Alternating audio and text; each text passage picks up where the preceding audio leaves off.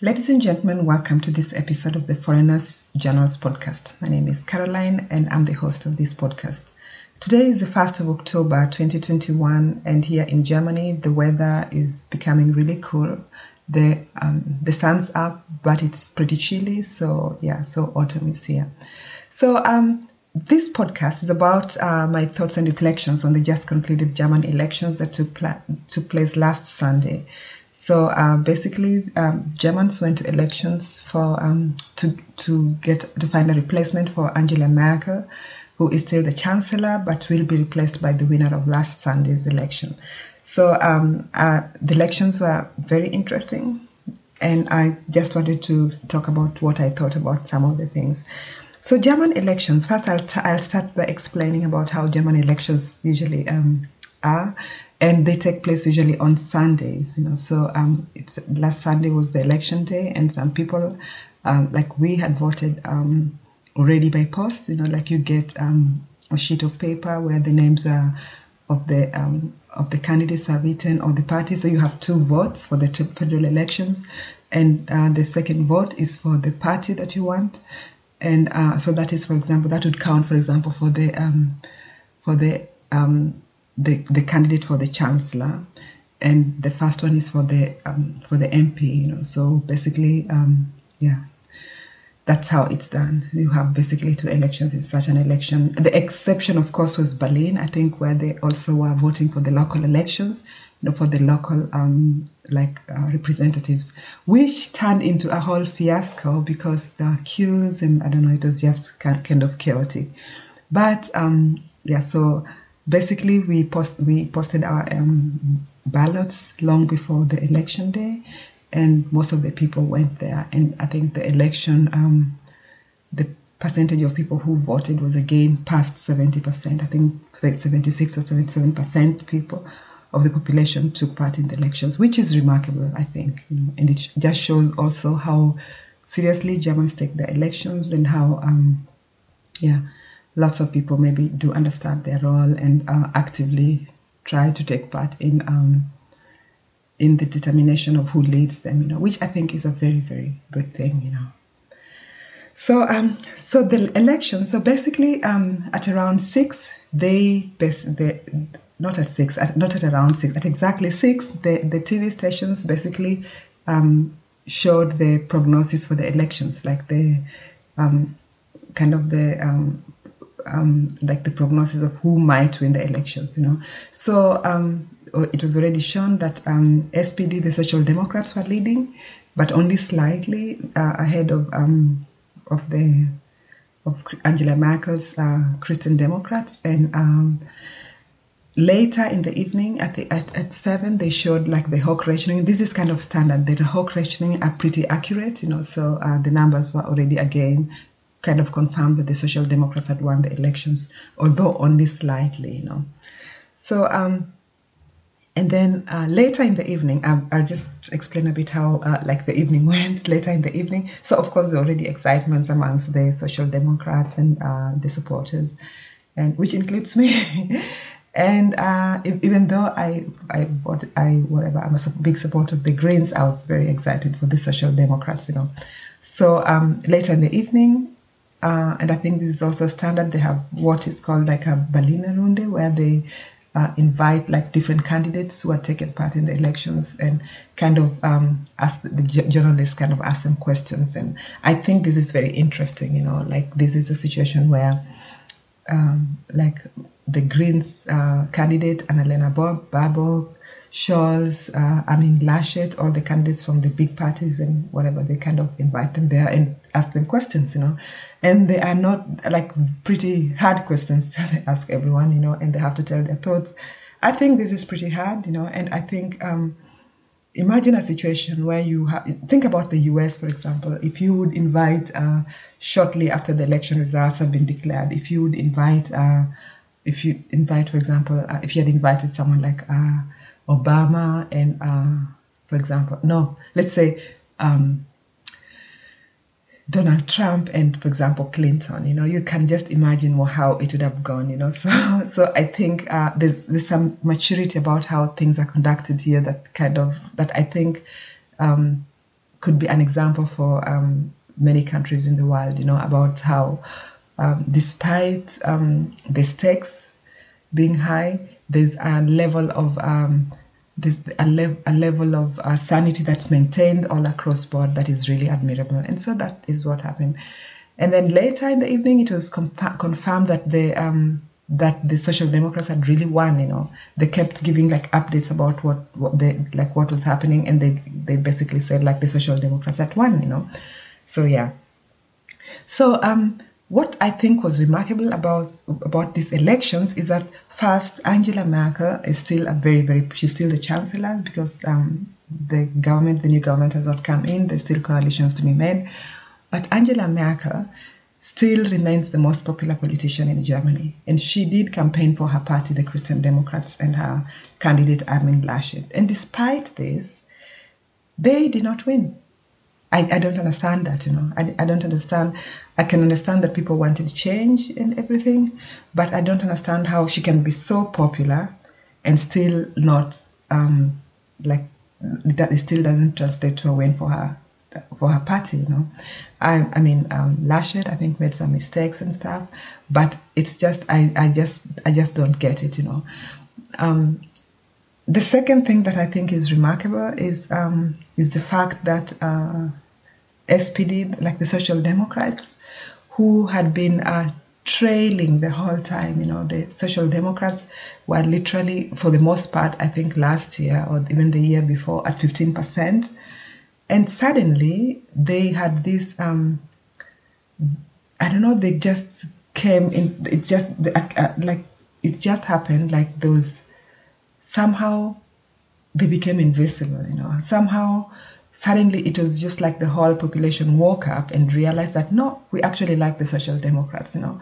While the whole time I felt like even the the previous elections, I felt like the Social Democrats really tried to show um, their strengths and what they could do and try to push their politics, you know. But I felt like people were just not responding to it, and suddenly those um, a positive response to them suddenly.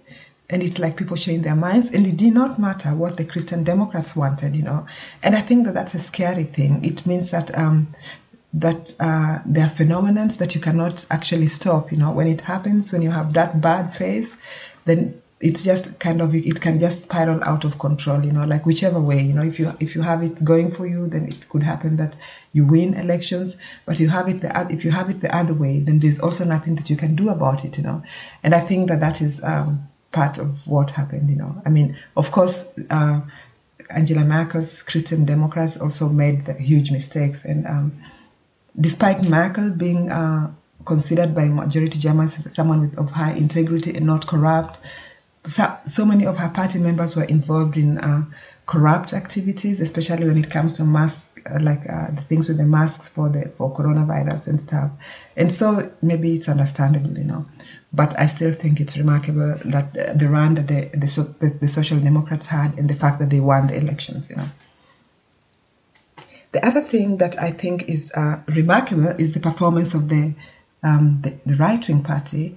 Um, Alternative for Deutschland. So this is a really, really right-wing party, and their main agenda is usually just how much they dislike people who are not German. You know, and when I talk of people who are not German, it's anyone who is not white, and they're basically racist. They are deeply racist. You know, and this party is really strong in um, in Eastern Germany. You know, and that that is that's also what the results showed. You know, they basically have ten, I think 10, 10.8 percent of the the vote and uh, most of their seats. There's so many places in Eastern Germany where they're basically the dominant factor. You know, I don't understand this phenomenon, but it seems to be like, um, yeah, I think like that. So many people who had kind of hoped that um, they're going to disappear from the um, from the scene, but that is not happening. You know, so I don't know if it's even though their vote share kind of I think reduced by two percent.